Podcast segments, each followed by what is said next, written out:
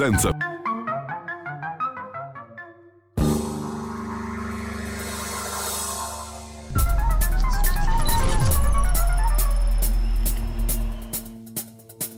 Va ora in onda Zoom, il drive time in mezzo ai fatti con Antonino Danna.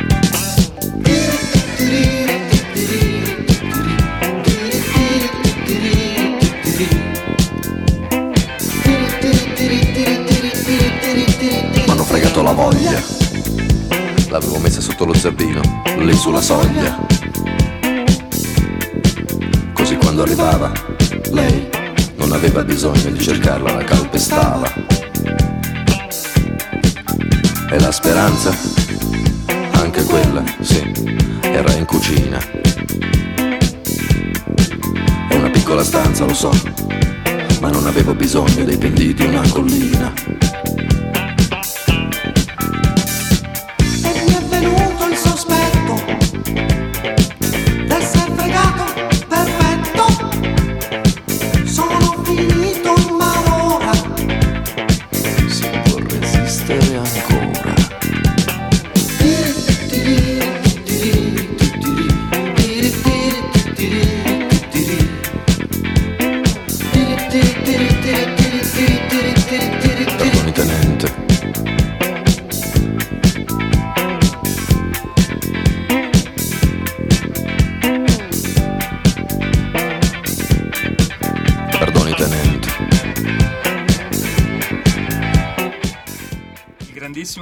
D'Angiò per aprire questa puntata di Zoom e se è difficile fregare eh, Pino D'Angiò, figuratevi se, qua- quanto è difficile fregare Antonino Danna. Se volete intervenire con lui 02 92 94 7222 o scrivete un WhatsApp al 346 642 7756. Bentrovato Antonino.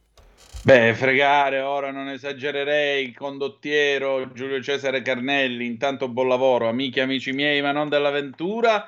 Buonasera, siete sulle magiche, magiche, magiche onde di Radio Libertà, questo è Zoom, il drive time in mezzo ai fatti.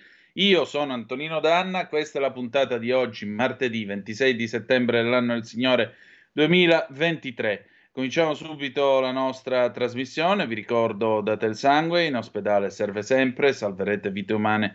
Chi salva una vita umana salva il mondo intero. Secondo appello andate su radiolibertà.net, Cliccate su Sostienici e poi abbonati, troverete tutte le modalità per sentire questa radio un po' più vostra, dai semplici 8 euro mensili della Hall of Fame fino ai 40 euro mensili a livello creator, che vi permetteranno di essere coautori e co-conduttori di almeno una puntata del vostro show preferito con il vostro conduttore preferito.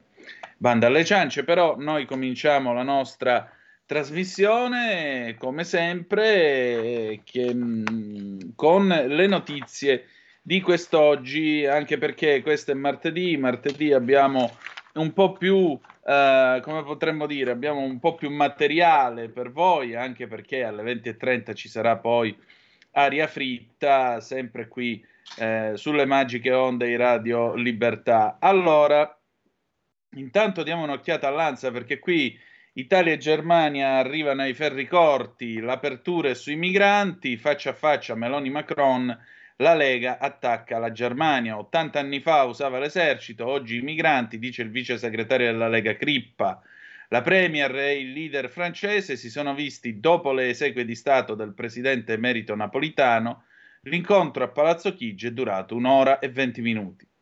Pozza decreto migranti, ok a espulsioni per gravi motivi di eh, sicurezza. Salvini esclude il rimpasto Avanti così per cinque anni, totale sintonia con Meloni su Italia e Francia. Vediamo un attimo se abbiamo qualche aggiornamento a proposito di questo colloquio. Sì, si è concluso dopo oltre un'ora e venti minuti, mm, scrive Lanza, il colloquio a Palazzo Chigi tra la Premier Giorgia Meloni, il presidente francese Emmanuel Macron, ma poi si perde la pagina e vabbè, pazienza, lo cerchiamo su qualche altra fonte che naturalmente ci informerà su questo colloquio che si è tenuto tra i due. Insomma, Crippa eh, ci va giù pesante 346 642 7756 se volete dire la vostra perché insomma il momento è un momento delicato ed effettivamente la cosa non è gradevole il fatto di aver scoperto che il governo tedesco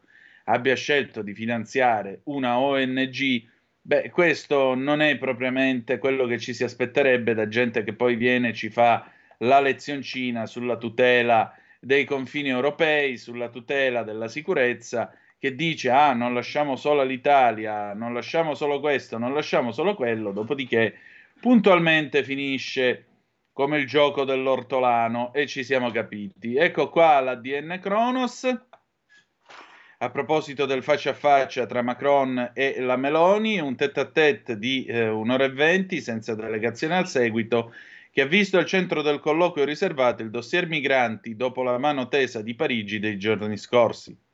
La necessità di trovare una soluzione europea alla questione migratoria, riferiscono fonti dell'Eliseo, è stato il tema al centro del colloquio eh, in particolare, eh, tema al centro del colloquio, in previsione della, dell'incontro della comunità politica europea a Granada in programma il 5 6 ottobre. I due leader, cioè Meloni e Macron, hanno discusso delle principali tematiche internazionali e delle priorità economiche europee in vista del vertice Med9 di venerdì a Malta e del Consiglio europeo informale della settimana prossima a Granada, dove i due leader si incontreranno nuovamente. La Premier e il capo di Stato francese hanno raggiunto insieme la sede del governo al termine del funerale laico di Giorgio Napolitano. Lungo il tratto che li ha portati a Piazza Colonna, i due, fianco a fianco, hanno scambiato battute. Poi, a pochi passi da Palazzo Chigi, Meloni si è fermata a salutare brevemente il presidente del Senato Ignazio La Russa prima di entrare nella sede del governo. Ingenti le forze dell'ordine dispiegate tra le due piazze. Voglio collaborare col presidente del Consiglio italiano, aveva annunciato nei giorni scorsi Macron, riconoscendo che Giorgia Meloni ha fatto una scelta forte. L'Italia si sta assumendo le sue responsabilità e sta svolgendo il suo ruolo di primo porto sicuro. La risposta a questo tema è europea, scrive ancora Lanz alla DN Kronos. Una mano tesa accolta con grande interesse dal governo italiano. La proposta di collaborazione del presidente francese Emmanuel Macron in tema di contrasto all'immigrazione illegale aveva fatto sapere a stretto giro la Presidente del Consiglio. È evidente che Italia, Francia e UE debbano agire insieme per sostenere gli stati d'origine dei migranti e per aiutare gli stati di transito a smantellare le reti criminali di trafficanti di esseri umani. e la direzione che il governo italiano ha già intrapreso e che vuole perseguire insieme alle istituzioni europee e ai propri alleati europei. Fin qui uno direbbe tutto bene, 029294 7222 se volete dire la vostra. La cosa sembrerebbe, diciamo così, eh, tutto bello, tutto buono e tutto fresco. Il problema è che appunto, mentre da un lato Parigi con una mano dice ma sì, vi dobbiamo aiutare, fanno tante belle parole e così via, beh, dall'altro lato ecco che abbiamo eh, un, una Germania che va in tutt'altro senso e la cosa francamente non è piacevole. Del resto la maggior parte dei migranti che vengono salvati eh, sono salvati da ehm, navi di ONG che battono bandiera tedesca, quindi a maggior ragione avere scoperto la settimana scorsa che il governo eh, di Berlino foraggi una di queste ONG non è propriamente quello che ci si aspetterebbe nella coerenza della cosiddetta grande famiglia europea. In realtà, mediocre parere, per carità, io credo che si tratti solo di una sporca manovra elettorale in vista delle prossime elezioni, perché naturalmente bisogna cominciare a portare avanti, a sistemare i propri pezzi sulla scacchiera. C'è chi li sistema in un certo modo e c'è chi invece prova a fare questi mezzucci che francamente mm, non sono nemmeno, non sarebbero o non dovrebbero essere degni di una, di una grande nazione che si picca di essere la locomotiva economica del continente europeo. Napolitano ha avuto oggi il suo funerale, non starò qui a eh, commentare la sua figura, anche perché tutto quello che avevo da dire l'ho detto stamattina su Italia Oggi, Giulio Cainarca ve ne ha ampiamente ragguagliato, lo ringrazio. E, ehm, stasera però ad Aria Fritta ci sarà la pagina vaticana dedicata a un fatto. Lo abbiamo visto tutti e lo abbiamo visto tutti sotto le telecamere del, della RAI, davanti alle telecamere di mezzo mondo. Il Papa, il vicario di Cristo in terra, Francesco, è entrato nella Camera Ardente del Presidente della Repubblica emerito napolitano, in quel del Senato, e ha ben pensato di non farsi nemmeno il segno della croce. Naturalmente poi ci sono le guardie svizzere nei vari giornali che ci vengono a spiegare che siamo noi che non capiamo niente perché siamo ignoranti, brutti, sporchi e cattivi. Lui lo ha fatto per una questione di rispetto nei confronti eh, della famiglia napolitano. Lui mh, mm, non credo che avrebbe eh, non credo che abbia manca- non, non, avrebbe mancato di rispetto ai napolitano se si fosse segnato. Punto. E il Papa, il vicario di Cristo, ha un dovere di testimonianza e la testimonianza non è solo nel fatto che è vestito di bianco e c'ha la croce addosso, ma che se lo fa anche quel segno di croce. Se no si levava la croce, se no ci andava vestito in borghese. E a un certo punto queste cose, questi gesti non aiutano e non aiutano perché, detto tra noi, se non si segna lui, per quale motivo io dovrei avere un moto di ripulsa quando i ragazzini nel loro parlare infilano una bestemmia ogni due per tre e l'usano come segno di interpunzione? Per quale motivo riprendere qualcuno che bestemmia? Per quale motivo quando viene Natale dire no, non toccate il presepe? Perché? E lui l'ha fatto per non toccare la sensibilità della famiglia napolitano. Quindi allora se nelle scuole non si fanno i presepi per non toccare la sensibilità degli atei o dei musulmani o di qualcun altro, beh allora in quel caso è pure giusto. Del resto, quindi fatemi capire, erano fessi i vari martiri, e martiria in greco vuol dire testimonianza, erano fessi i vari martiri che, quando venivano invitati a sacrificare davanti all'imperatore romano, si facevano il segno della croce e testimoniavano la loro fede, morendo ammazzati. Qui invece, per una questione di comodità, non si disturba con la fede cattolica. Le altre fedi vanno bene. L'ateismo va bene perché anch'esso è una manifestazione religiosa, tutto sommato. Tutti gli altri vanno bene, il cattolicesimo no. E Lamberto Dini, quindi non è che lo penso solo io o qualcuno tra voi, non so, magari c'è qualcuno che è d'accordo invece che il Papa avrebbe, che il Papa abbia fatto bene a non segnarsi. Eh, Lamberto Dini eh, ha dichiarato mh, proprio mh, a un giorno da pecora su Rai Radio 1 e sto leggendo ancora la DN Kronos, Papa Francesco in un certo senso è un papa di sinistra che sta trasformando la Chiesa mettendo a repentaglio i suoi sacri principi. Così è un giorno da pecora su Rai Radio 1, Lamberto Dini, ex premier, ministro, direttore della Banca d'Italia, raccontando l'incontro avvenuto col pontefice in occasione della Camera Ardente che accoglieva la salma di Giorgio Napolitano. Secondo lei l'attuale Santo Padre è da considerarsi pericoloso per la Chiesa? La Chiesa è un'organizzazione politica, nel senso che cerca di modificare i suoi atteggiamenti con i mutamenti della società. Ad esempio, prima il matrimonio era indissolubile, poi si è cominciato a parlare di divorzio, ora si parla di accogliere le coppie dello stesso sesso. Questo è un papa progressista che sta cambiando, trasformando la Chiesa, non so se per il meglio. Mauro da Reggio al telefono, pronto? Ciao Antonino, una semplice domanda, visto che tu a livello di Vaticano e di Papi sei abbastanza dentro. Dimmi. Il Papa veste la veste bianca e ha la croce al collo. Io mi faccio riferimento alla croce.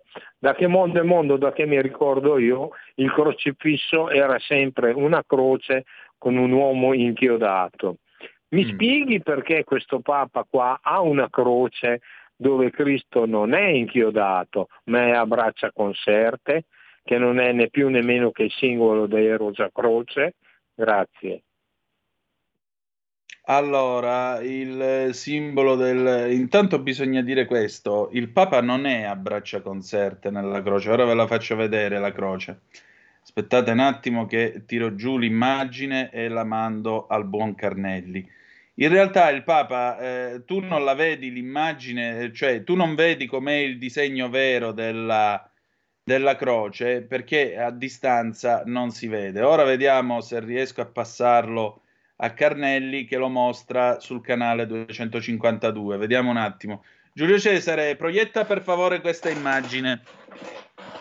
In realtà questo è un disegno che eh, era stato realizzato per Paolo VI nel 72, se non ricordo male, e Paolo VI non ha avuto il tempo di utilizzarla, questa croce. Non è a braccia incrociate. Il, il nostro Signore in questa croce è attorniato da tutto un gregge di pecore, sopra di lui c'è lo Spirito Santo e le braccia sembrano incrociate perché in realtà sta portando l'agnello eh, sulle spalle, che è, il buon, è in realtà l'immagine del buon pastore. I Rosa Croce non c'entrano assolutamente nulla.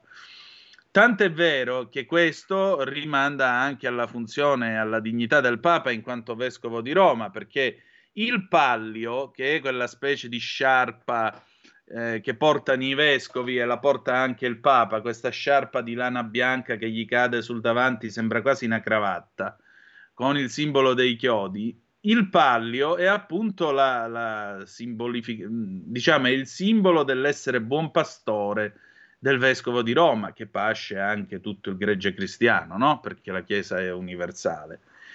E allora da che cosa viene ricavato questo benedetto pallio? Viene ricavato da due agnellini che ogni anno, il 22 di gennaio, viene, eh, benedetto, vengono benedetti dal Papa, poi le suore in un monastero romano eh, allevano questi agnellini, vengono tosati, non vengono uccisi, vengono tosati e, e, con la lana di questi agnellini ogni anno si realizzano i palli che poi vengono consegnati ai nuovi arcivescovi eh, e vescovi che vengono nominati dal Papa nel corso dell'anno.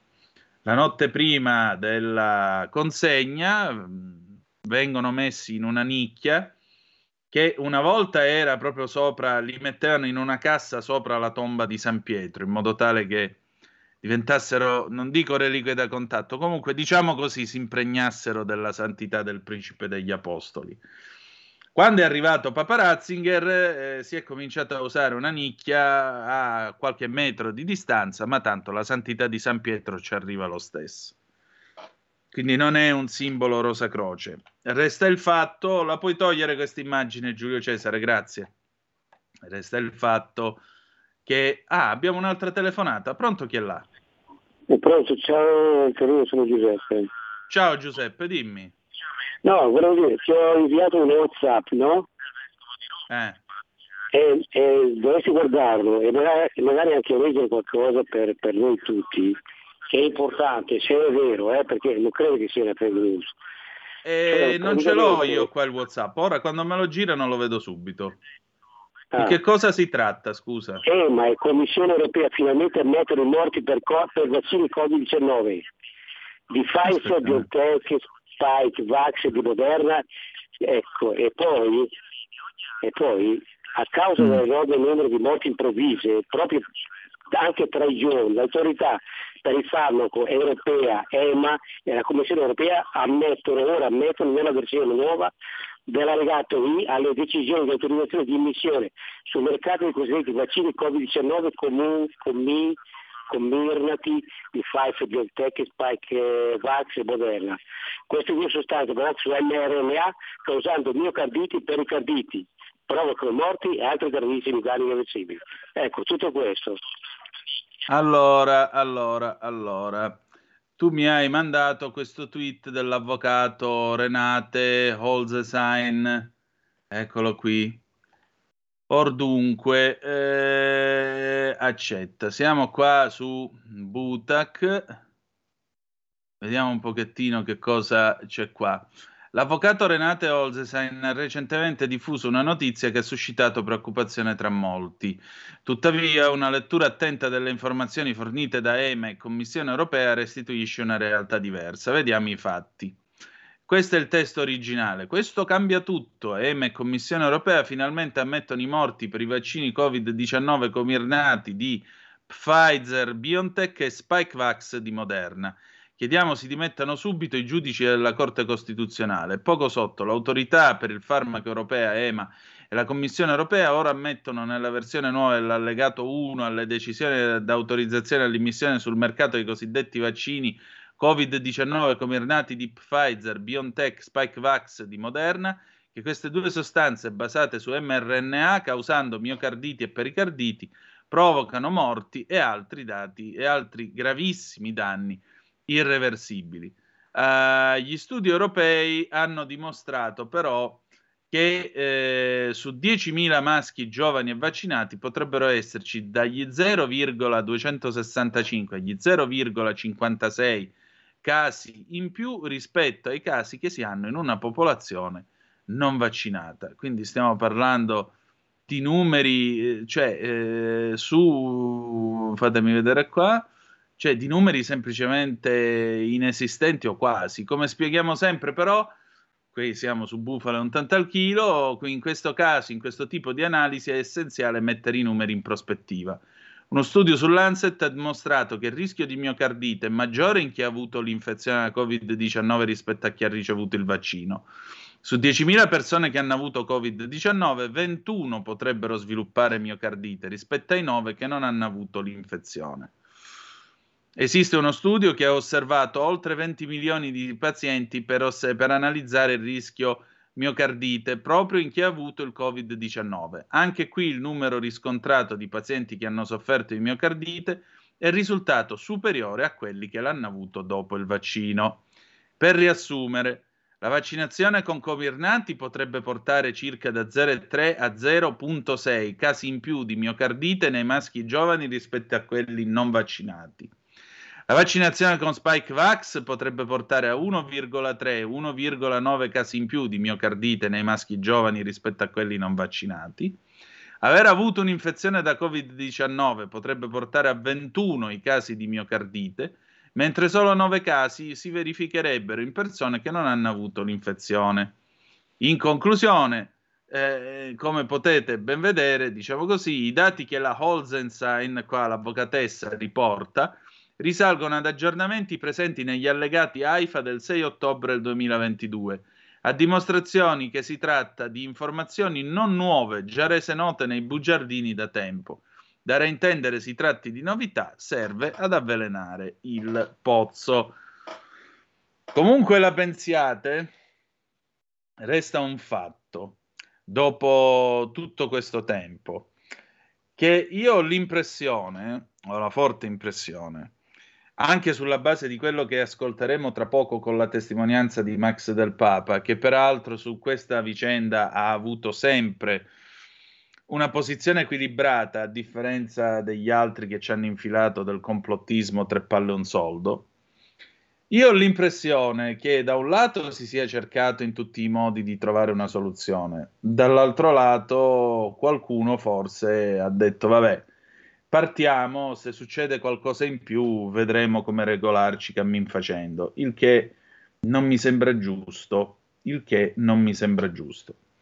A maggior ragione vi dico che le parole dell'usuraio, di cui io più volte vi ho parlato, che erano le parole che portavano al Green Pass, le parole dell'usuraio, beh, a maggior ragione avrebbero dovuto presupporre da parte dello Stato italiano il coraggio di imporre una vaccinazione obbligatoria prevedendo i risarcimenti per i danni da vaccinazione. Se questo fosse stato il caso. Allora, andiamo a vedere adesso mh, le vostre ulteriori zappe e poi andiamo in pausa. Cosa abbiamo? Non so se ve ne siete accorti, ma ormai il mantra del mainstream unificato quando parla di Lega è il seguente. Ogni giorno Salvini fa una sparata populista per mettere in difficoltà la linea moderata e filo UE della Meloni, ma i sondaggi non lo premiano.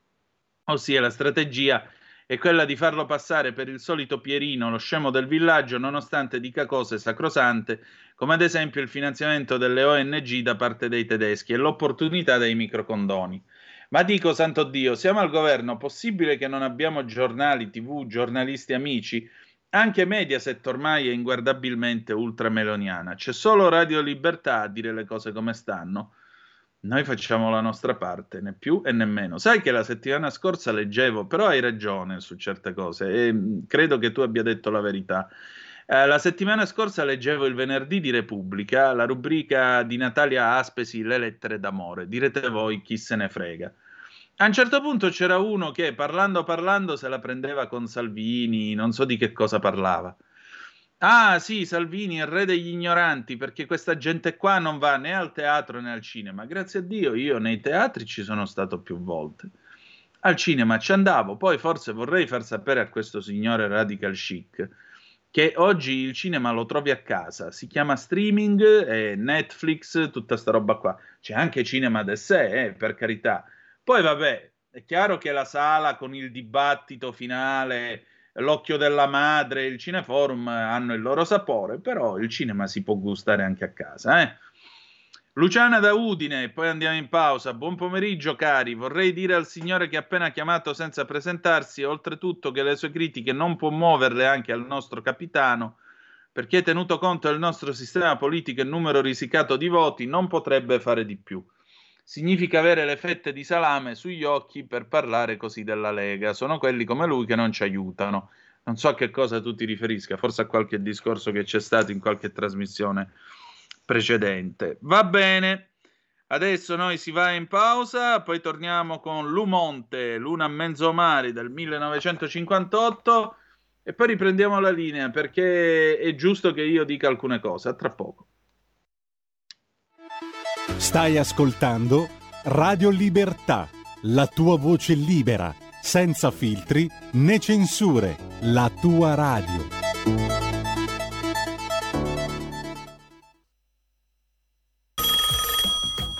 Pronto? Avvocato, Mi dica. c'è bisogno di lei.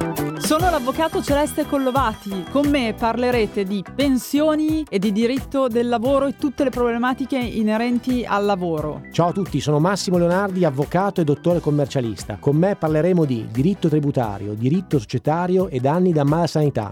Sono l'avvocato Giorgia Colombo. Con me parlerete di immobili, condominio e diritto dell'arte. Vi aspettiamo! Vi aspettiamo! Vi aspettiamo. L'avvocato risponde ogni giovedì dalle 17 alle 18. Stai ascoltando Radio Libertà. la tua voce libera, senza filtri né censura. La tua radio.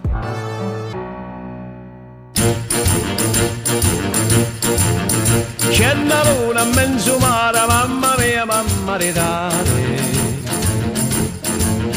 Figlia mia, cosa dare, mamma mia, pensaccia tu.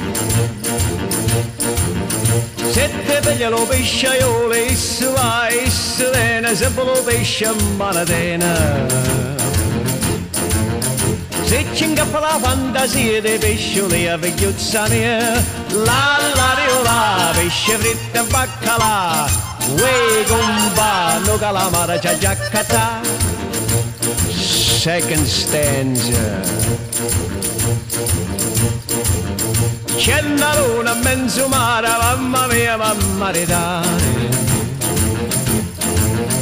Figlia mia, cosa dare, mamma mia, pensaccia tu. Se te piglia lo polizia, isso vai, isso viene, sembra scoppetta a mano tena.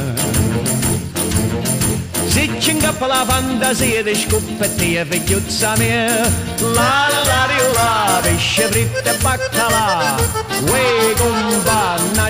c'ha giaccata. And now for you nice ladies and gentlemen out there who don't understand the Italian language, uh, I'd like to do two choruses in British. Lazy Mary, you better get up. She answered back, I am not able. Lazy Mary, you better get up. We need the sheets for the table. Lazy Mary, you smoke in bed. There's only one man you should marry. My advice to you would be is to pay attention to me. You'd better marry a fireman, he'll come and go, go and come, zembola bomba Se ci ingappa la fantasia dei bomberi e vecchiuzza mia, la la riola, pesce fritto e baccalà, uè gomba, una bombina c'è già catà. Oh gomba, che me voglio marità, mamma la vagliotta che me voglio marità, mamma la vagliotta che me voglio marità, mamma la vagliotta che me voglio marità. Ehi! E la linea torna subito da Antonino Danna. Ecco, eh, noi riprendiamo la linea, siete sempre sulle magiche, magiche, magiche onde di Radio Libertà, questo è sempre Zoom, il drive time in mezzo ai fatti, Antonino Danna al microfono con voi, sono le 18.34 di questo 26 di settembre e stamattina c'è stato il ritorno di Max del Papa qui in trasmissione, qui in radio. Sapete che al martedì lui ha questo spazio insieme a Giulio Cainarca. Max del Papa, come, eh, come già sapevamo, ma naturalmente è stato lui a informare tutti voi perché è giusto così. Il nostro Max eh, si trova in una situazione un pochettino delicata, una situazione nella quale dopo essere caduto, dopo essersi rotto una spalla, insomma una serie di accertamenti hanno ipotizzato un tumore del sangue. Si capisce se sia un linfoma, una leucemia, quel che è. E come, come non è Max eh, quando dice ma eh, secondo me è colpa del vaccino, a quanto pare i dottori tacciono, ma a quanto pare lo sguardo dice molto. E allora è giusto dare questa testimonianza perché è un gesto sia di denuncia civile che soprattutto un gesto di informazione, perché anche così si può fare giornalismo. Per cui io lascio la parola a Giulio Cainarca e a Max del Papa con un forte abbraccio per l'amico Max. Vai Giulio Cesare. Intanto ho il piacere, come vi dicevo prima, vi anticipavo di avere di nuovo con noi Max del Papa, mh, eh, che dovrebbe già essere in collegamento, anche se io non lo vedo in questo momento, ma c'è. Max? Ci sono. Ci sono. Eccoci qua, buongiorno. buongiorno. buongiorno. Max e grazie per essere di nuovo grazie con noi. l'invito. Allora, eh, parleremo a breve del tuo nuovo libro, Eurostyle si intitola eh, ed è un viaggio in 30 anni di mascalzonate contro il paese più bello del mondo. Dopo l'altro libro vale tutto, ma ne parliamo tra poco, eh, perché è un'extension, diciamo così, permettimi questa orrenda definizione, orribile, è una prosecuzione del ragionamento che tu avevi fatto col libro precedente, no? Cosa ci stanno facendo? Vale tutto era cosa ci hanno fatto, come tu spieghi. Era il libro precedente. Eurostyle è cosa ci stanno facendo nel segno dell'Europa avremo modo di parlarne, anche se eh, la mezz'ora vola rapidissimamente. Io prima però vorrei citare due bellissimi articoli, questo lo faccio per mio piacere e per segnalarlo a chi ci ascolta. Tu hai scritto sul giornale d'Italia, il giornale d'Italia.it, due stupendi articoli, il primo su Enzo Iannacci e su un documentario che è uscito su di lui e il secondo su Lucio Battisti. Allora io consiglio a tutti di andarseli a cercare il giornale d'Italia.it perché in realtà non sono due articoli su Iannacci e Battisti, ma sono due articoli su ciò che tutti abbiamo vissuto, su cos'era Milano, su cos'era una certa epoca, su cos'erano certi modelli culturali, su cos'è la musica, su cosa evoca la musica e l'ascolto della musica e su molto altro. Non sono riassumibili, secondo me, caro Max, perché tu hai tracciato un quadro fantastico di un paese, di un'epoca, di una cultura, di, eh, di, che cos'è la musica, di che cos'era Milano, di cosa è diventata. Insomma, ci troverete dentro tanto, tanto pensiero, tanta riflessione, tanti fatti. Sono due articoli stupendi, lasciameli segnalare proprio per gusto e per condividere con chi ci ascolta cose utili, belle e stimolanti. Detto questo, mh, mm, se sei d'accordo, io tornerei velocissimamente al tuo libro Eurostyle, no? E, e poi vorrei parlare anche di una cosa che tu hai raccontato, perché in un tuo articolo recente tu hai scritto che stai girando, lo comunico anche a chi ci ascolta, per ospedali, facendo biopsie continue per capire che tipo di cancro del sangue ti abbiano casualmente trovato. E soltanto un medico, uno solo, tu hai scritto, ha cercato di sviare eh, con un'argomentazione offensiva del tipo ci sono sempre stati asintomatici come te, caro Max. Tutti gli altri medici, questo mi ha colpito e poi ce lo racconti Max perché questa cosa merita un approfondimento. Tutti gli altri medici, incluso qualcuno che mi ha riconosciuto, tu scrivi, confermano il vaccino ti ha rovinato, ti ha fottuto. La cosa è abbastanza impressionante perché molti medici non dicono così, o perlomeno non lo dicono pubblicamente, magari off the records, come si dice in Camera Caritatis, te lo dicono come te l'hanno detto a te, però tu dici che tutti tranne uno ti hanno detto questo, che il vaccino ti ha rovinato. E questa cosa credo che abbia un pubblico interesse, soprattutto perché adesso ricomincia la campagna vaccinale e comunque con diciamo due piccole avvertenze, anche l'Agenzia Europea del Farmaco e le case produttrici hanno detto che di vaccino si può morire. Mm? Hanno messo l'avvertenzina, diciamo, nu- ai nuovi vaccini. Ho messo troppa roba in fila. Um, io vorrei partire. Partiamo forse da qui, mm, Max, perché tu hai condiviso con i tuoi lettori anche il tuo momento particolare, cioè ti hanno diagnosticato una sorta di, di cancro, insomma, no? Sì. nel sangue, sì. mieloma o quel che sia.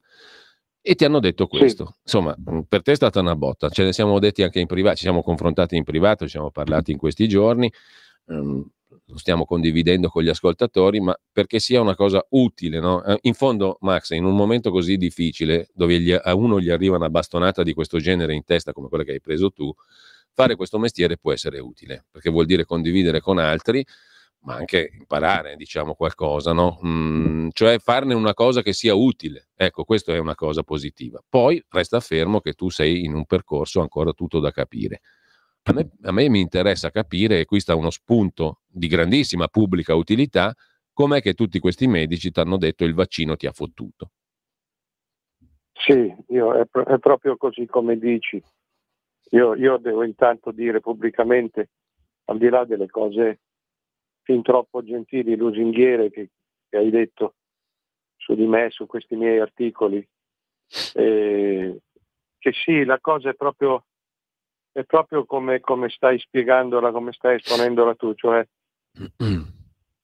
uno vorrebbe tenersi per sé certe cose, eh. poi si accorge che con un filo anche di imbarazzo la posta in gioco è veramente grande, non solo per me che ci sono dentro, ma a un livello generale.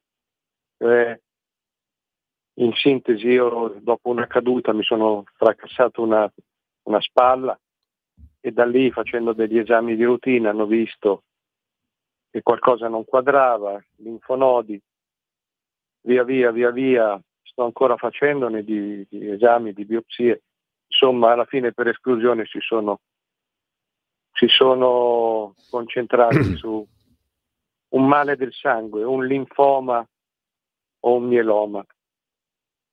E, E allora ho deciso sì di dirlo perché effettivamente io da quando mi sono fatto questa doppia dose di vaccini due anni fa non sono più stato lo stesso. E quando ho cominciato a dirlo, gli stessi medici, gli stessi sanitari mi sono accorto, hanno cambiato atteggiamento perché all'inizio, quando, quando hanno spinto questi vaccini e li hanno spinti in un modo sciagurato perché con ricatto, perché se non li prendevi non lavoravi, non guadagnavi, non mantenevi la famiglia, non uscivi, non vivevi. Ma il punto è che questi prima non sapevano e garantivano, poi hanno saputo e hanno taciuto, poi hanno saputo meglio e hanno mentito. E qui c'è dentro veramente tutto. C'è dentro tutte le istituzioni. Io adesso non mi interessa, Mm. nella condizione in cui sono, fare polemica o, o insultare o maledire. Il cancro ce l'ho io. Però è un dato di fatto che qui ci stanno dentro tutte le istituzioni, tutte, dalla prima all'ultima, e ci sta dentro un, un panorama dell'informazione che salvo pochissimi, pochissime eccezioni, si è venduto, si è consegnato, ha fatto la propaganda più assurda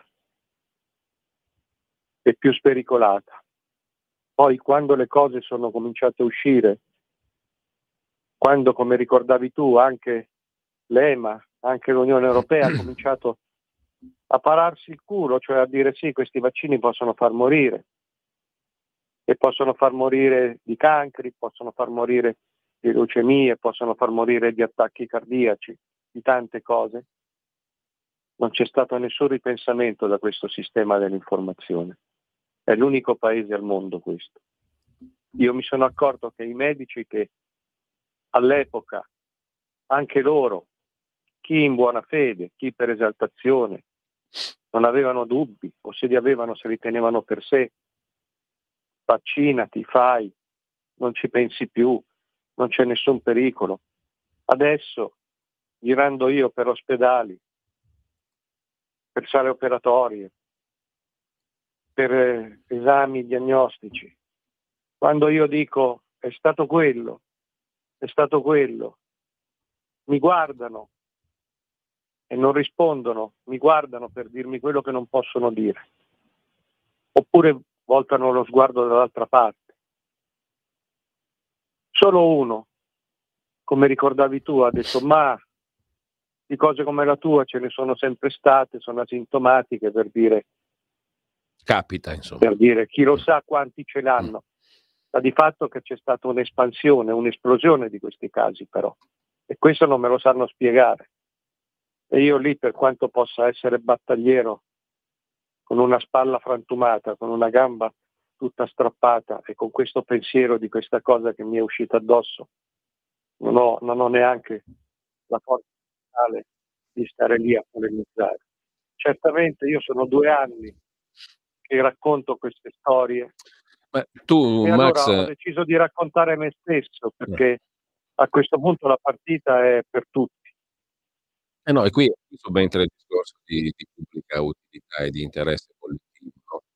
perché attraverso il tuo lavoro tu puoi mettere al corrente tante persone e non per fare allarmi o lanciare allarmi, perché qua si tratta Ma di vita no, vera. perché- Tu, tu mi raccontavi no, che da due anni a questa parte tu hai sentito il tuo corpo cambiare, te lo sentivi che c'era Sì. qualcosa che non andava, no? Sentivo tante, sì, poi ti chiedono ma lei ha avuto dei sintomi, ha avuto delle cose, perché anche loro vanno per esclusioni.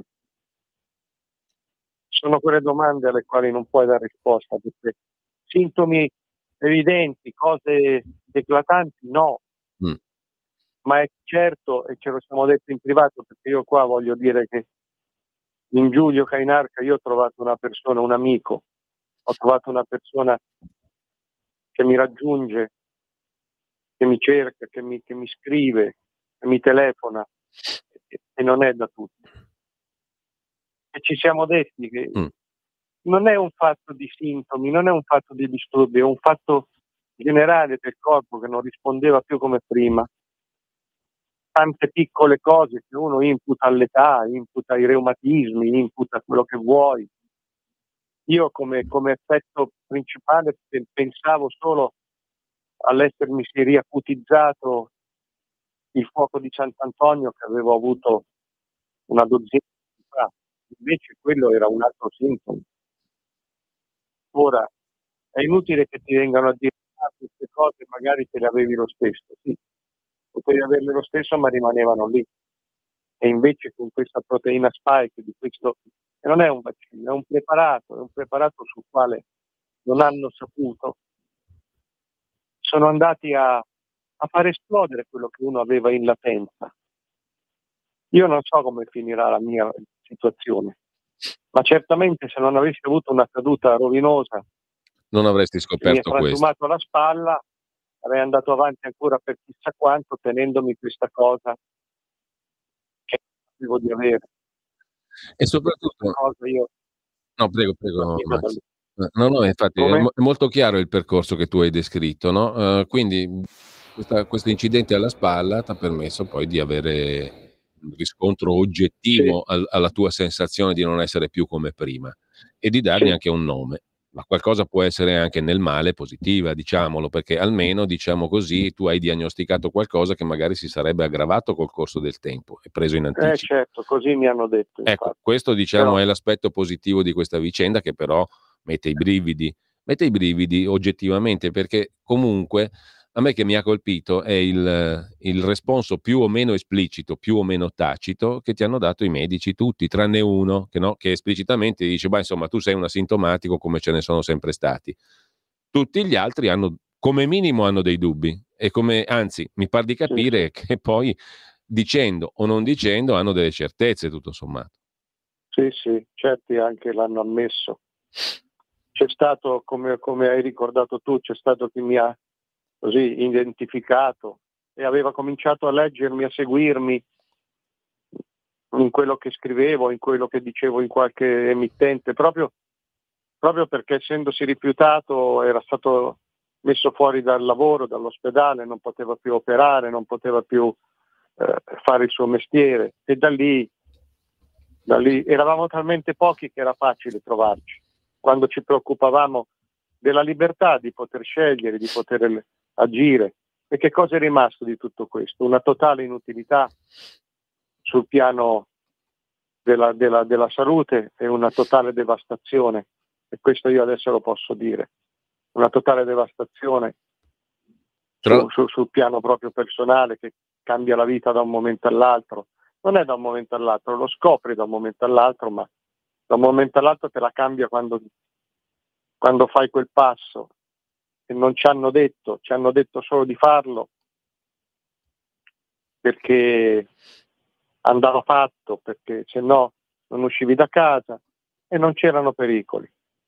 E adesso perfino le istituzioni sovranazionali vengono a dire, beh, sì, ci si può ammalare, ci si può morire, che vuoi che sia.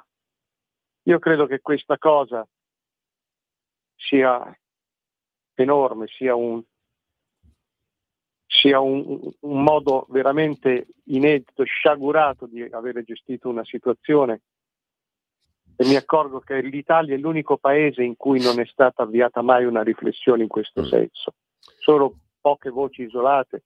Qualche No, poi un- fa un espone- Una riflessione, un Max, em- empirica, pratica, terra a terra, non hanno ideologica. soffocato tutti. Quando se io vado a dire, io lo posso venire a dire da te questo, ma se io vado a dire queste cose su altri canali mica me lo fanno dire.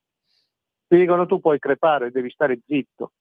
L'AIFA li soffocava, le denunce di effetti avversi.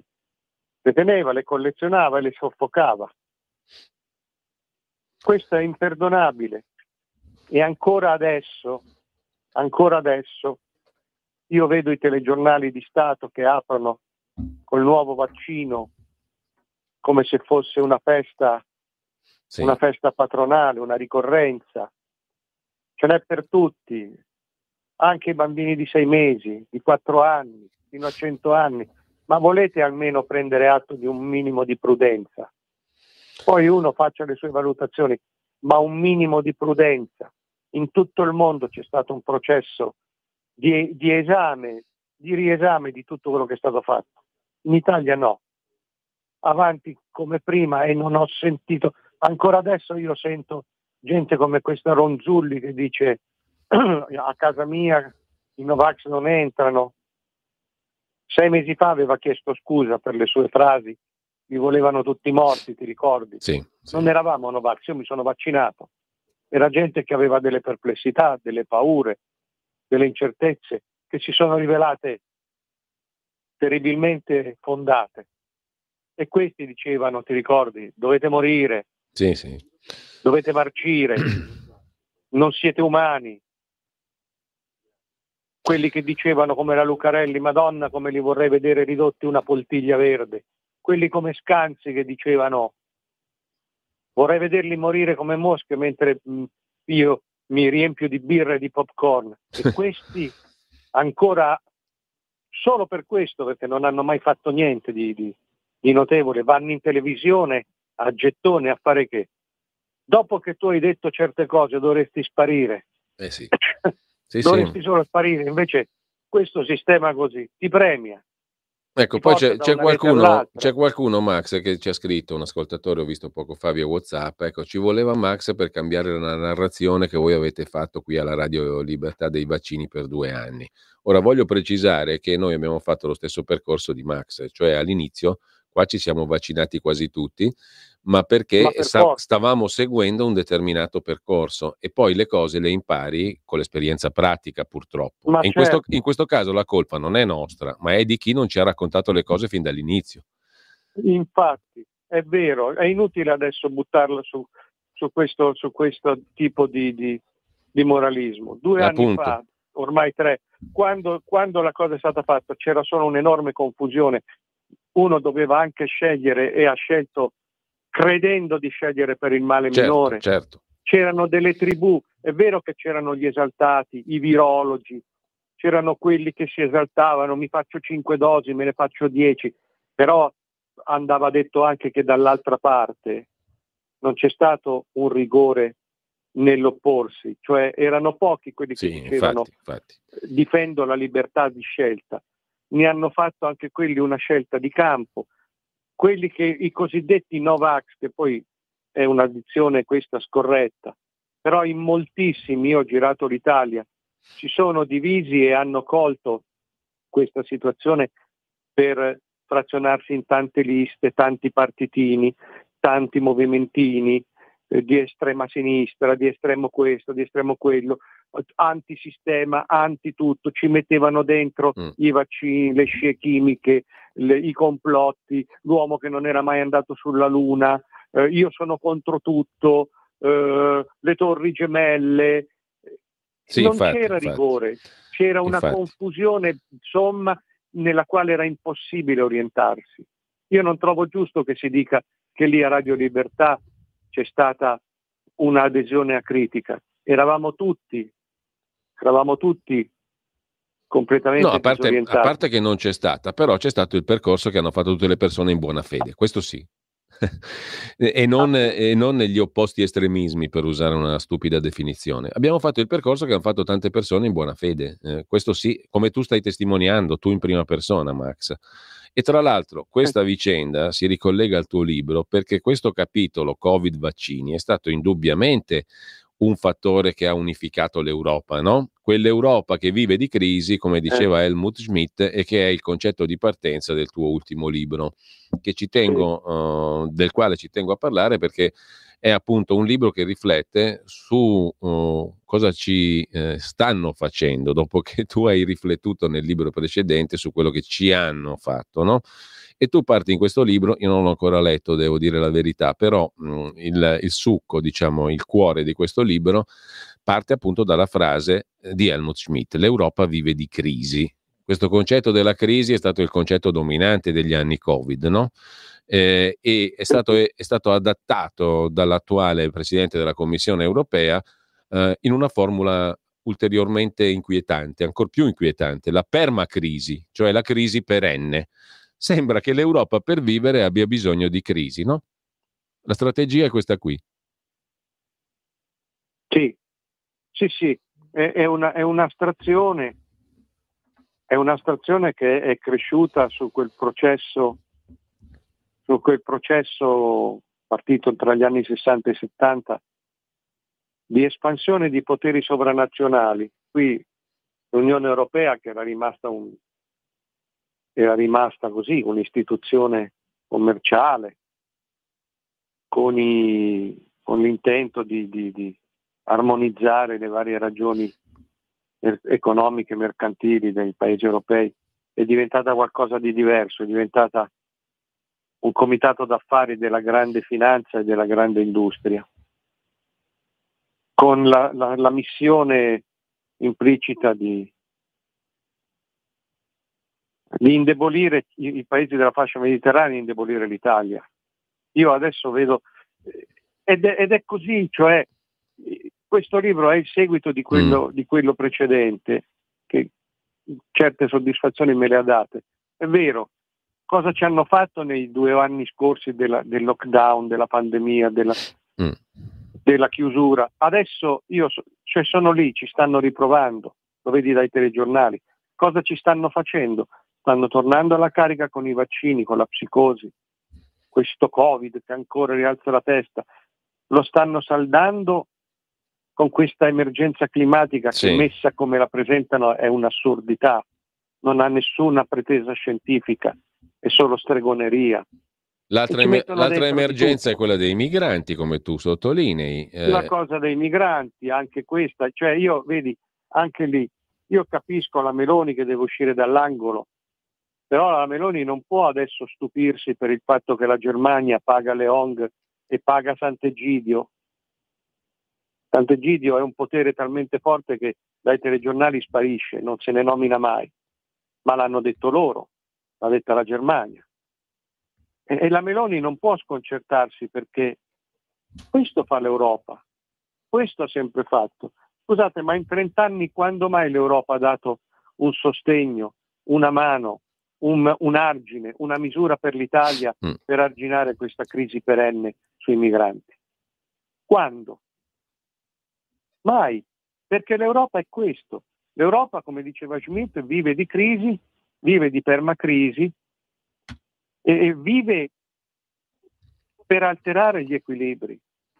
C'è poco da fare. Ora, è ovvio che se io faccio un libro così, dove mm. cerco di ricostituire a volo un po' la storia dell'Unione Europea, ma cioè, questo non è un libro sull'Unione Europea come istituzione arida, come funziona, non è un manuale. Questo è l'analisi di ultimi mesi, cosa ci stanno facendo, alla luce delle, delle intenzioni e delle pretese europee, ma è un libro ancora una volta di attualità e di cronaca, dove c'è dentro i vaccini, dove c'è dentro la crisi, la presunta crisi, dove ci sono dentro i ecco, migranti, ecco, Max. dentro questa transizione green che è assurda, che è truffaldina. Max. Ora è ovvio che se io è sì. ovvio che se io faccio un libro così io sono contro l'Europa, però cerco anche di essere realista, mi rendo conto che... Eh, ma tu ti, poni un problema, tu ti poni un problema fondamentale, qui dobbiamo purtroppo salutarci per il momento. Sì. Uh, Eurostyle, il tuo ultimo libro, appunto, eh, facilmente lo trovate se andate a cercare anche Max del Papa in rete. Trovate su anche Amazon, su, su Amazon e altrove, ma anche sulla tua pagina Facebook, eccetera. Um, e um, tu ti poni il problema della libertà a un certo punto, no? Perché sì, tutti questi allarmismi, questi, queste perenne crisi, queste emergenze servono per sottrarci libertà sostanzialmente. Non siamo liberi, non lo siamo più stati, non torneremo ad esserlo. Tu scrivi a meno che. A me mi interessa molto quella meno che. Riusciamo a, a, meno che, sì. a dirne qualcosa in 30 secondi. Mm. Sì, a meno, che, a meno che il Paese nelle sue varie componenti non si renda conto di questa, di questa mancata libertà e reagisca. Però io mi rendo conto che non c'è una volontà e forse non c'è neanche una capacità di uscire da questo condizionamento dall'Europa, che vive di ricatti. Io ti do i soldi dell'elemosina, ma tu devi fare quello che dico io. Cioè, questo, L'Europa è riuscita anche a condizionare, se non a pagare quasi tutta la politica italiana al suo completo. Nessuno dice più, nessuno più, osa più dire no, qui bisogna, vogliono andarci d'accordo, vogliono scenderci a patti. vogliono combinare il diavolo con l'acqua santa, ma non c'è acqua santa, c'è un continuo ricatto. Oggi la Meloni se ne stupisce, ma io mi stupisco di questo stupore. L'Europa Allora, così Max, agisce. invito chi ci ascolta a mm, passare sul tuo profilo Facebook, lì c'è tutto, ci sono anche gli articoli che hai scritto per il Giornale d'Italia, per Atlantico Quotidiano, nicolaporro.it, per Italia Oggi, l'abbiamo citato l'ultimo stamani, e naturalmente c'è il riferimento al libro Eurostyle, 30 anni di mascalzonate contro il paese più bello del mondo, amazon.it e non solo. Max, per il momento ci salutiamo qua.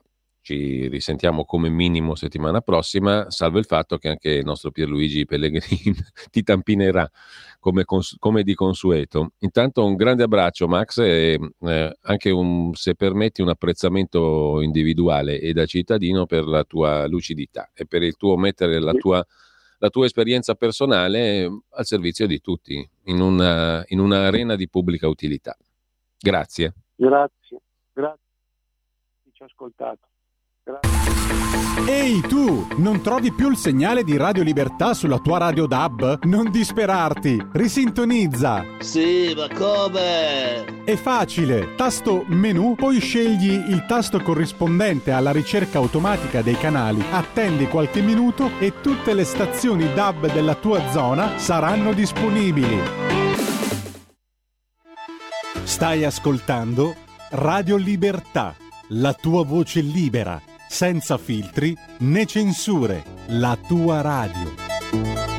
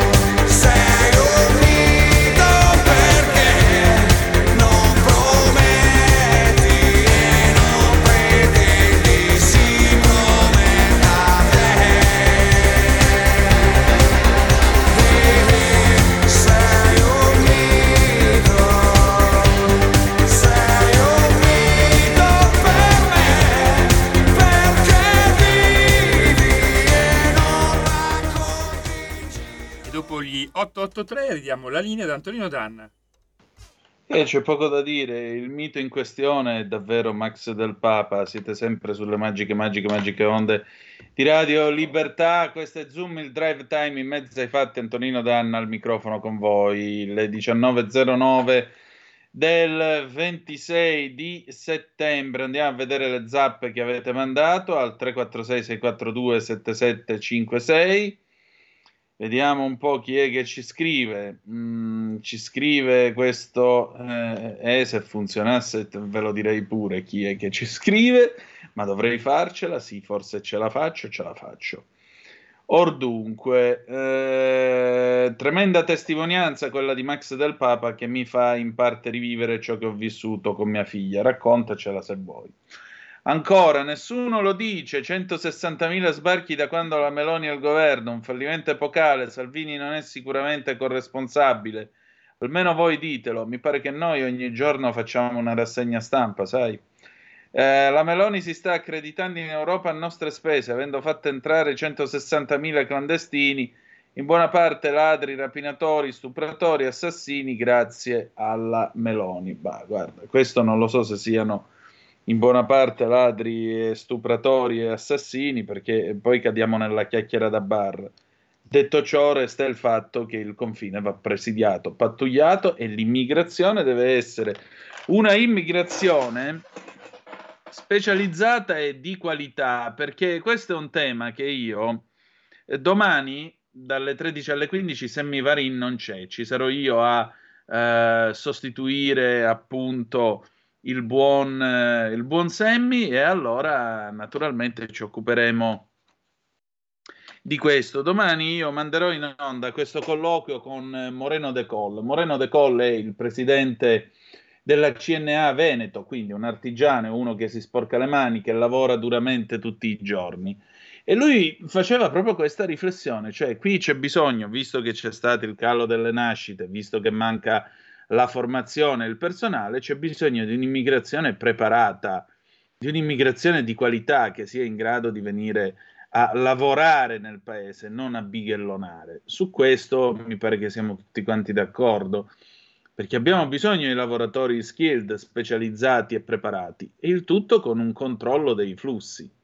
Mentre invece oggi come oggi abbiamo anche l'attuale pontefice, il quale dice che non c'è assolutamente l'invasione e che di conseguenza va tutto bene, Madama la Marchesa. Forse la Chiesa potrebbe smetterla di fare il partito politico. Gino da Ostia, ciao Gino. Sì, buonasera. Mi riferisco all'emerito presidente napolitano, dove sì. questa mattina ci sono state le onoranze funebri. Quello che volevo dire è a prescindere che mh, mm, eh, come comunista io ho sempre sopportato poco, però a prescindere questo come capo dello Stato mh, mm, mm, dei problemi li ha creati, basta vedere quello che è successo con, con Berlusconi.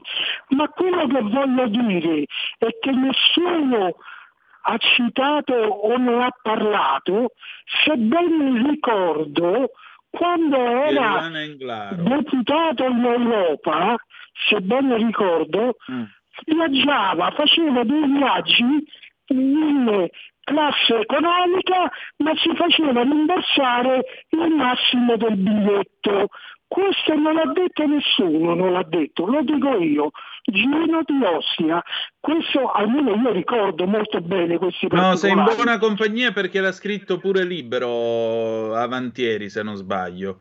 Lo ha scritto ah, anche libero, qualcuno lo ha detto in mezzo a questo coro di, di prefiche che hanno scritto tutto bene, bravo napolitano. Vai avanti Gino.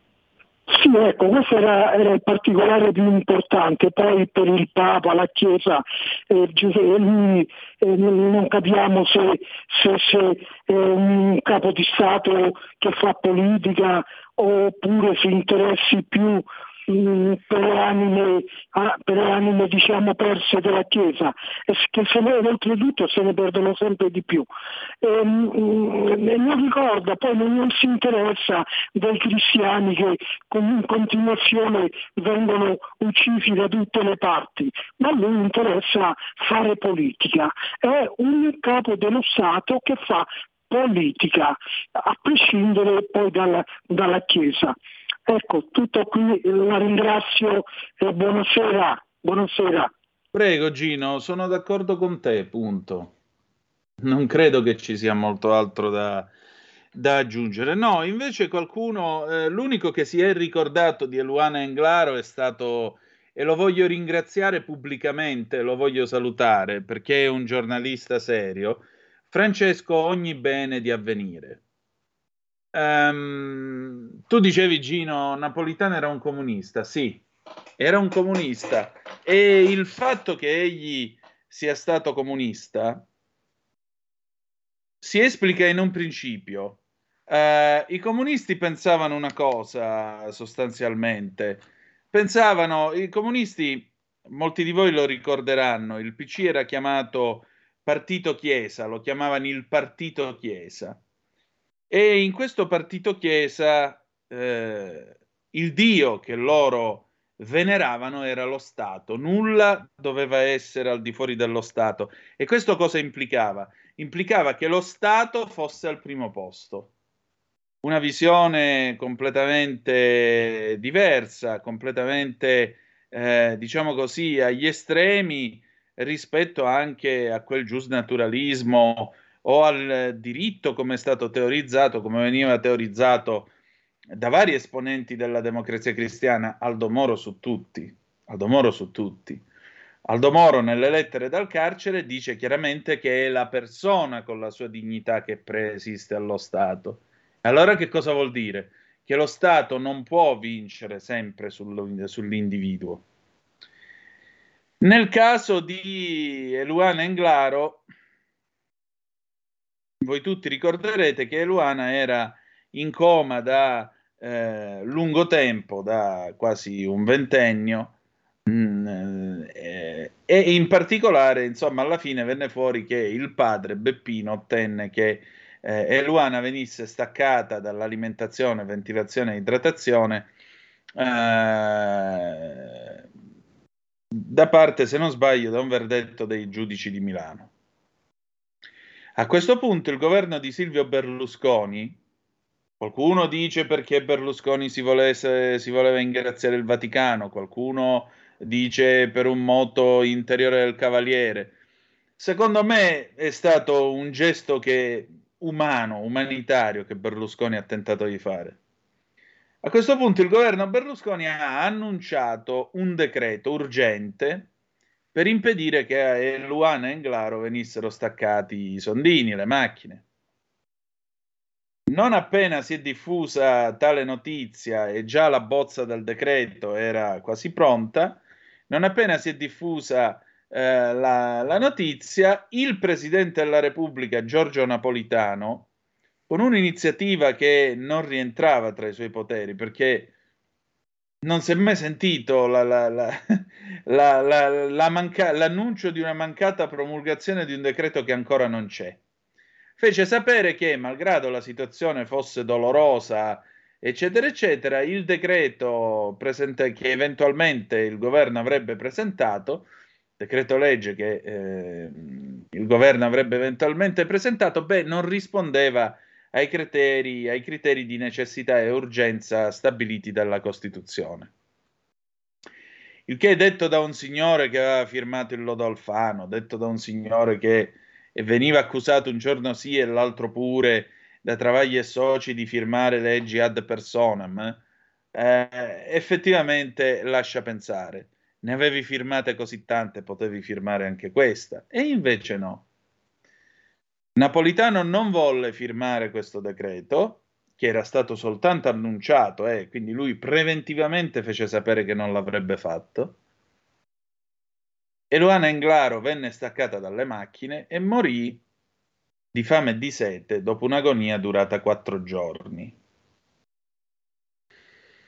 Il Comitato Nazionale di Bioetica, che, che voi ne possiate pensare in tema di morale, religione, in Italia esiste un Comitato Nazionale di Bioetica che emana dei pareri mh, quando viene richiesto dal governo, dallo Stato, sono pareri non vincolanti. Nel lontano 2005, eh, quindi quattro anni prima di questi fatti che vi sto raccontando, il Comitato di, Nazionale di Bioetica aveva detto no, eh, consiste la dignità di chi si trova in SVP, stato vegetativo permanente, che era quello in cui si trovava Luana, la dignità di chi si trova in queste condizioni è che deve essere alimentato, idratato e deve avere chiaramente eh, la ventilazione no? che gli viene assicurata dalle macchine.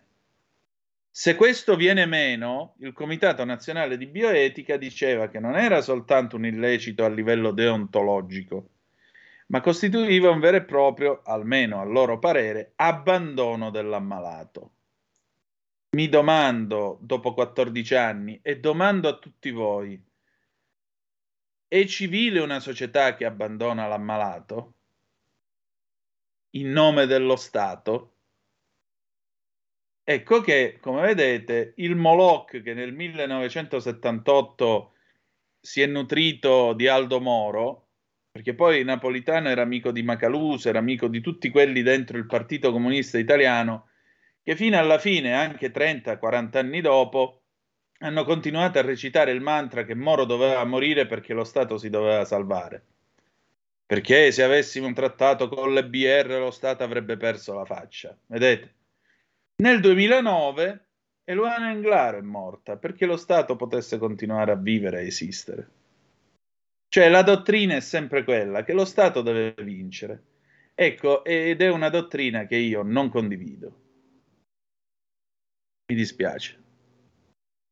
Ce ne sarebbero altre di osservazioni che io potrei muovere nei confronti del defunto capo emerito dello Stato, però preferisco passare ad altro, anche perché vedo che questo paese si sta arrampicando sulla pubblicità dell'S lunga, quella sulla pesca, e francamente un paese nel quale ci si divide o si dibatte furiosamente per una pubblicità mi sembra che sia un paese ampiamente alla frutta.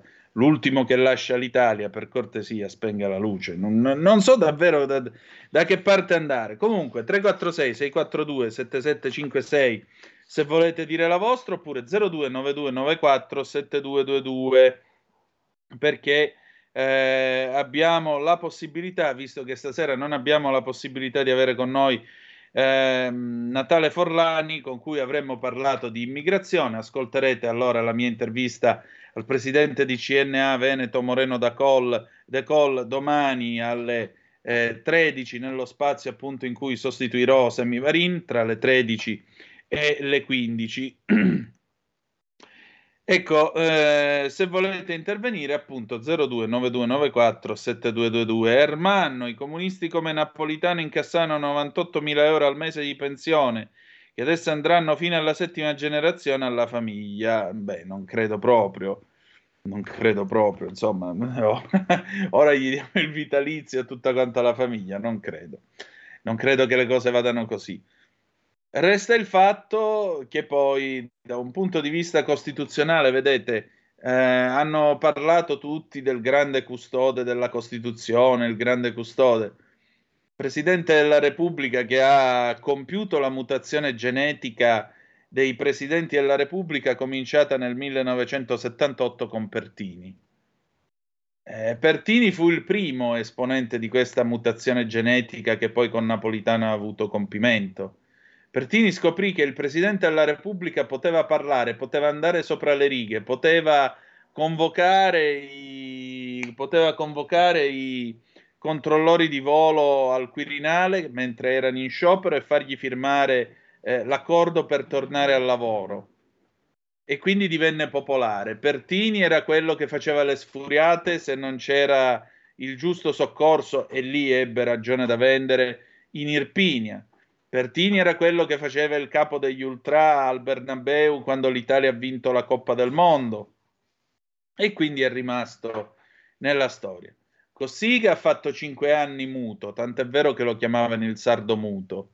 Dopodiché è caduto il muro di Berlino, improvvisamente cominciò a esternare, a picconnare, diceva lui, faceva le picconnate, le picconnate di Cossiga, tutta la classe dirigente della Prima Repubblica gli diceva guardate che il muro è caduto, state attenti perché i calcinacci vi possono rovinare addosso. Il profeta, come sempre, non viene ascoltato, viene deriso, lo consideravano un mezzo pazzo, invece ebbe ragione lui. Travolta la classe politica della Prima Repubblica abbiamo avuto Scalfaro. Scalfaro che è stato l'uomo del ribaltone, eh, l'uomo, tra l'altro mh, è l'uomo che ha inventato i governi tecnici, perché l'articolo 92 della Costituzione dice che il Presidente della Repubblica nomina il Presidente del Consiglio dei Ministri e su proposta di questi i ministri. Quindi a maggior ragione il Presidente della Repubblica si è eh, allargato ancora di più, costruendo sulla base di maggioranze artificiali in Parlamento, per carità, tutto legittimo, tutto a norma di legge, però, però, però mancava il, l'afflato popolare, perché è vero che nessuno ha eletto i presidenti del Consiglio di questo paese, ma è altrettanto vero che i governi venivano sorretti in molti casi e soprattutto nella Seconda Repubblica con la riforma della legge elettorale da maggioranze che erano ampia espressione della volontà popolare. E di questo bisognava tenerne conto. E invece no. Poi abbiamo avuto Ciampi con eh, il conflitto che ebbe con Castelli sulla questione della grazia, Ciampi che per certi versi dai critici viene indicato come uno che eh, spesso e volentieri è stato incline alle richieste di Berlusconi, altri dicono no, per quello che mi riguarda è stato un dignitoso presidente della Repubblica, credo che sia rimasto nell'immaginario collettivo perché ispirava simpatia, poi soprattutto ha, ha ridato a questo paese la sua festa nazionale, ha tornato, ha ripreso l'uso della parola patria, parola che eh, fino alla fine degli anni 90 veniva tacciata di fascismo, perché ora sapete questi cacciatori di fascismo in servizio permanente effettivo, figuriamoci la parola patria in bocca a un presidente di destra, meno male che questa parola è stata sdoganata da, da Ciampi. E finalmente arriviamo a Napolitano. Napolitano che spesso e volentieri ha fatto sentire la sua voce, ha messo bocca nei disegni di legge che il governo preparava. Quante volte Alfano è andato e venuto dal Quirinale con il testo della bozza del lodo. Ma non è quello il compito del Presidente della Repubblica. Il Presidente della Repubblica non fa questo. Napolitano che si è inventato la promulga con riserva. Cioè io non sono d'accordo ma promulgo lo stesso, no? Tu o promulghi oppure rimandi indietro l'atto e se il Parlamento te lo rimanda, perché così dice la Costituzione, sei tenuto a firmarlo. Se non sei ancora d'accordo, o ti dimetti, oppure vai davanti alla Corte Costituzionale per conflitto di attribuzione tra i poteri dello Stato. Napolitano che dopo la caduta del governo Berlusconi, e non c'è solo dietrologia dietro quella caduta, ci ha imposto nell'ordine Monti, Letta e poi con l'ennesima manovra di palazzo è arrivato Renzi. Nel frattempo è stato rieletto. Perché? Perché il più grande perditore politico di tutti i tempi, Pierluigi Bersani, non solo non aveva vinto le elezioni del 2013, ma non era stato in grado di dare un successore al presidente uscente della Repubblica. E questo dimostra la consistenza di quella classe politica, le capacità di quella classe politica rieletto, quindi instaurata la monarchia repubblicana, perché questa è uno che sta 14 anni, poi va bene, ne ha fatti solo 9 e mezzo, ma uno che sta 14 anni al Quirinale è un re, non è un presidente della Repubblica. Napolitano, peraltro, ha più volte fatto interventi a gamba tesa, la guerra tra le procure, i suoi moniti, straparlava, fino all'apoteosi di quando rieletto, è andato in Parlamento, fece questo cazziatone in mano, in mane eh, ai parlamentari, i quali si spellarono le mani nel dirgli bravo bene bis e gli disse pure questi sono gli obiettivi che dovete raggiungere, se non lo farete io non esiterò a trarne le conclusioni e me ne andrò e vi lascerò in braghe di tela. Obama, l'abbronzato Obama, presidente fighetto degli Stati Uniti che disse ah sotto la guida di Napolitano l'Italia quale guida di Napolitano? il presidente della Repubblica non è chiamato a guidare la nazione è il governo che disbriga gli affari della nazione non il presidente della Repubblica vedete tutto questo tutto questo ordine di cose ha portato alla rielezione di Sergio Mattarella, perché è caduto anche il tabù della rielezione del Presidente della Repubblica e ci ha portati nella situazione attuale. Per questa maggior ragione, se le cose dovessero continuare così, io pretendo che il prossimo Presidente della Repubblica venga eletto da me e tutti gli altri cittadini italiani. Perché non è possibile che uno eletto, Napolitano la prima volta venne eletto con 543 voti, uno eletto con 543 voti si possa permettere tante e tali libertà. Democrazia, né più e né meno. Allora, abbiamo ancora un minuto. Facciamo così, andiamo in pausa. Eh, Antonino, ti ho scritto, abbiamo Michele Caruso in linea. Eh, lo so, però non abbiamo il tempo, quindi 30 secondi di pausa, torniamo e poi lo prendiamo. Ehi tu, non trovi più il segnale di Radio Libertà sulla tua radio DAB? Non disperarti, risintonizza. Sì, ma come? È facile, tasto menu, poi scegli il tasto corrispondente alla ricerca automatica dei canali, attendi qualche minuto e tutte le stazioni DAB della tua zona saranno disponibili. Stai ascoltando Radio Libertà, la tua voce libera senza filtri né censure, la tua radio. Di nuovo la linea ad Antonino Danna, poi metteremo anche una bella canzone. Grazie, alle 19.30 di questo 26 di settembre, Antonino Danna al microfono con voi qui a Zoom sulle magiche, magiche, magiche onde di Radio Libertà. Michele Caruso, palesati, pronto? Eccomi Michele Caruso. Ciao Michele. Eh, eh, Antonino Caro, io mi Dimmi. di intervenire sulla prima talk radio italiana, l'autorevole Radio Libertà in Zoom, il drive time in mezzo al spazio insieme a te. eh. Dimmi tutto, grazie. Ecco, vado con il mio editoriale, il punto di Vai. Michele Caruso. Il 25 settembre di un anno fa dagli italiani arrivava una indicazione chiara, un governo di centrodestra guida Fratelli d'Italia.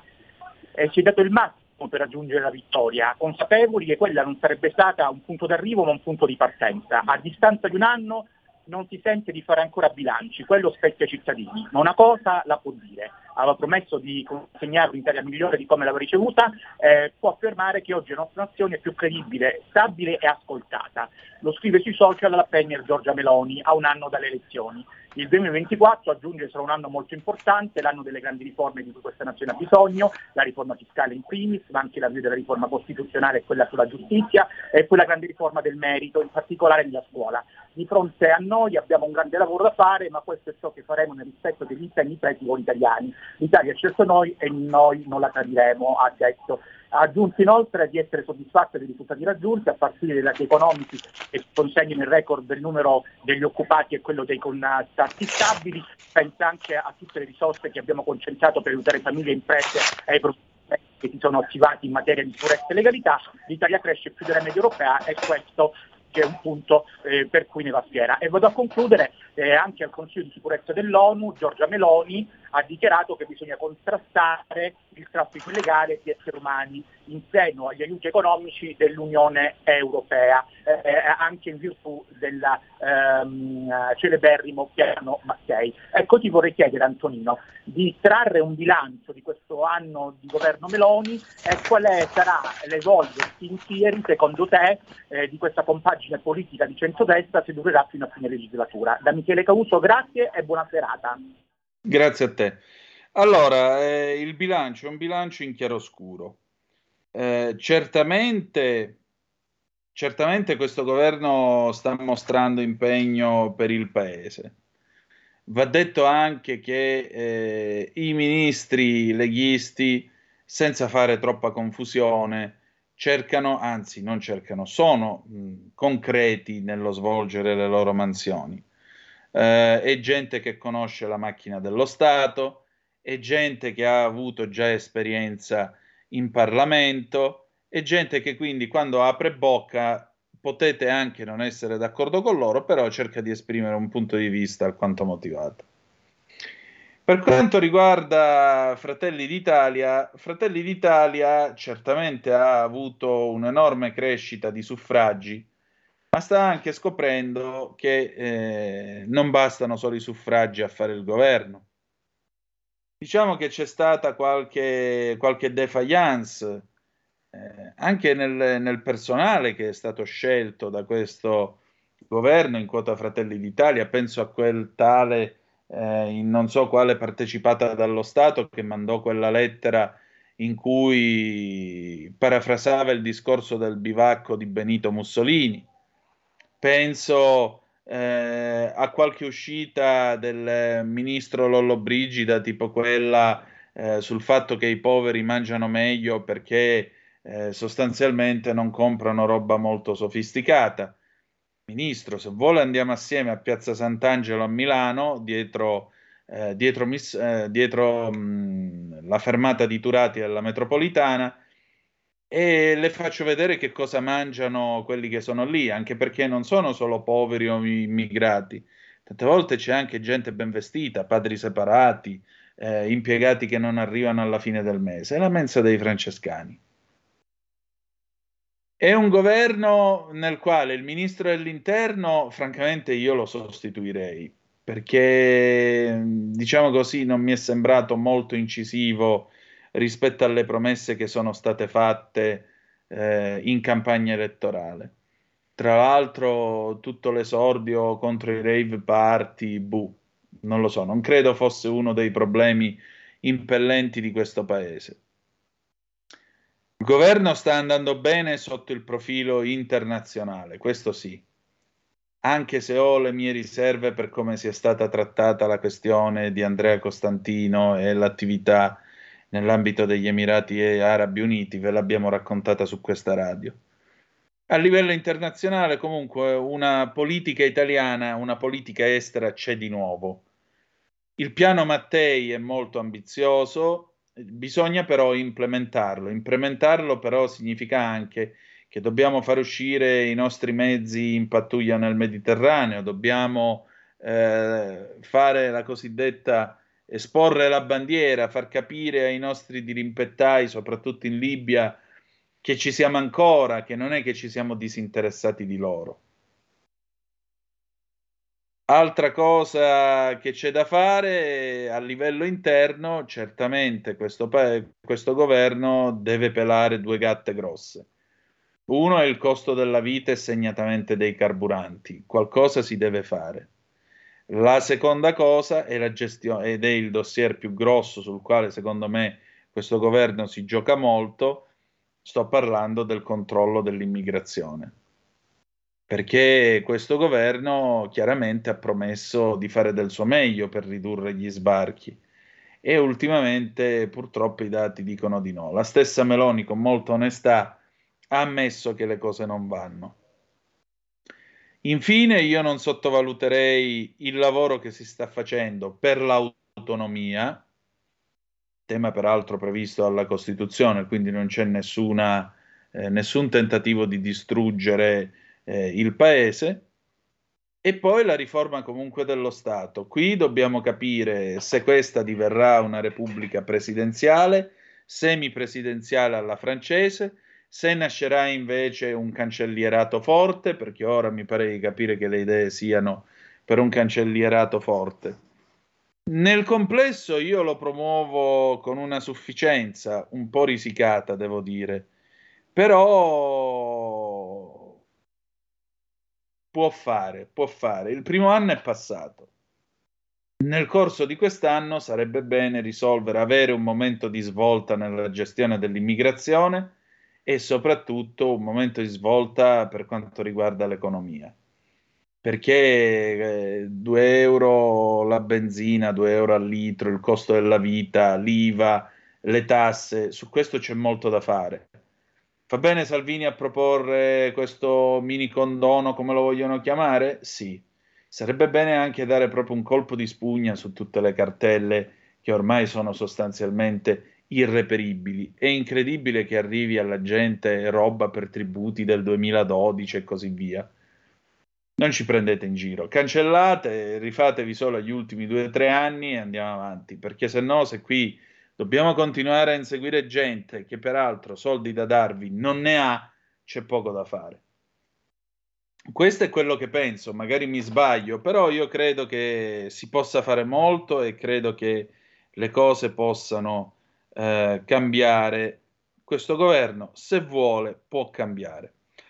Va bene, allora 346 Ecco Antonino, 642. scusa, siamo stati raggiunti proprio ora da Natale Forlani.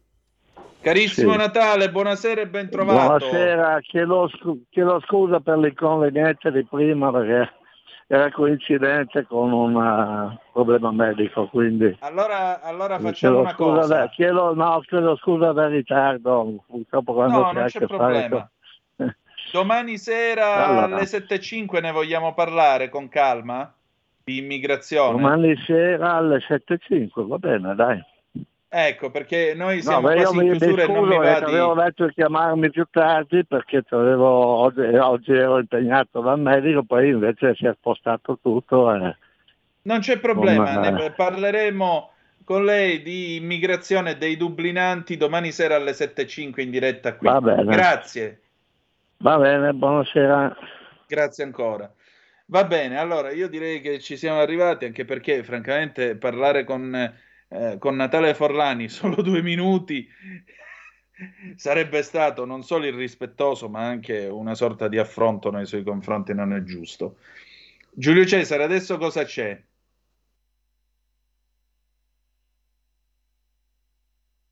Perso Giulio Cesare? Dovrebbe esserci qui Parlamento, o mi sbaglio?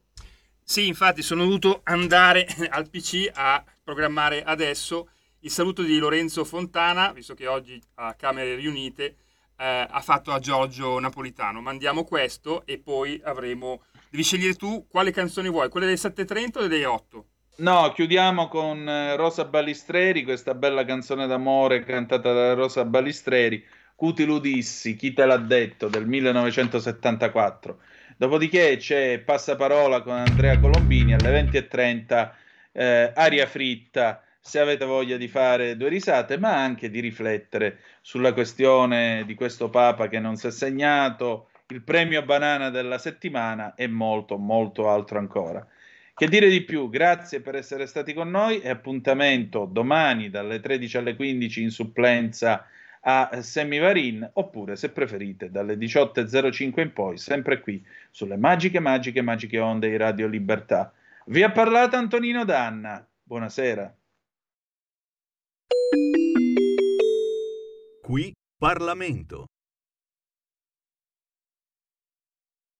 Rivolgo il mio saluto al Presidente della Repubblica, al Presidente del Senato, alle autorità internazionali e nazionali e a tutti i presenti. Saluto in particolare e con grande affetto la signora Clio, consorte del Presidente emerito Napolitano e tutti i suoi familiari. Con Giorgio Napolitano, mancato lo scorso 22 settembre all'età di 98 anni, scompare una delle figure più rilevanti della storia politica e istituzionale della Repubblica. Nato a Napoli nel 1925, aderisce a 20 anni al Partito Comunista Italiano, di cui è stato militante e poi dirigente. Dopo aver conseguito la laurea in giurisprudenza all'Università di Napoli, con una tesi in economia politica, partecipa attivamente al movimento per la rinascita del Mezzogiorno, con cui collabora per diversi anni. Eletto per la prima volta alla Camera dei Deputati nel 1953, ne è stato componente per dieci legislature, diventandone poi presidente nella undicesima.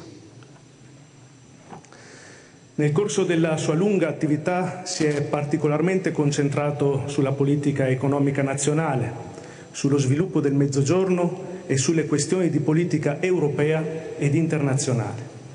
Come uomo di governo è stato ministro dell'Interno nel governo Prodi dal maggio 1996 all'ottobre 1998.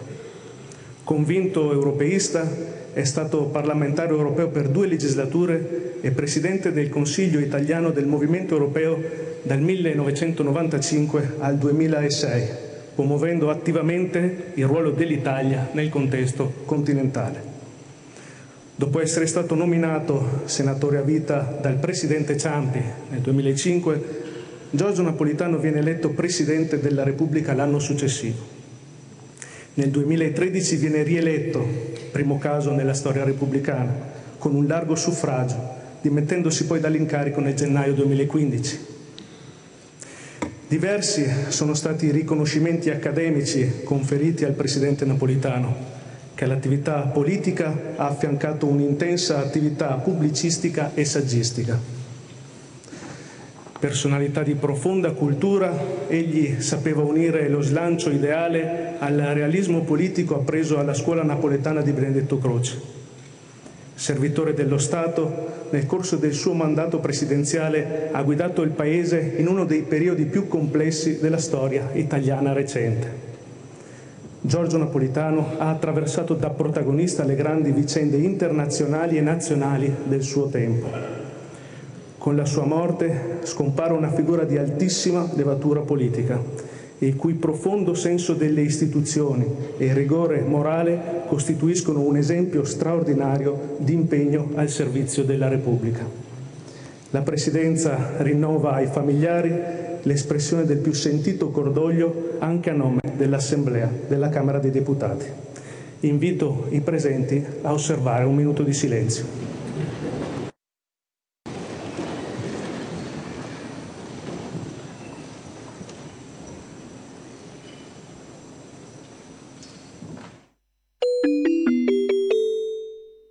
Parlamento. Avete ascoltato Zoom, il drive time in mezzo ai fatti.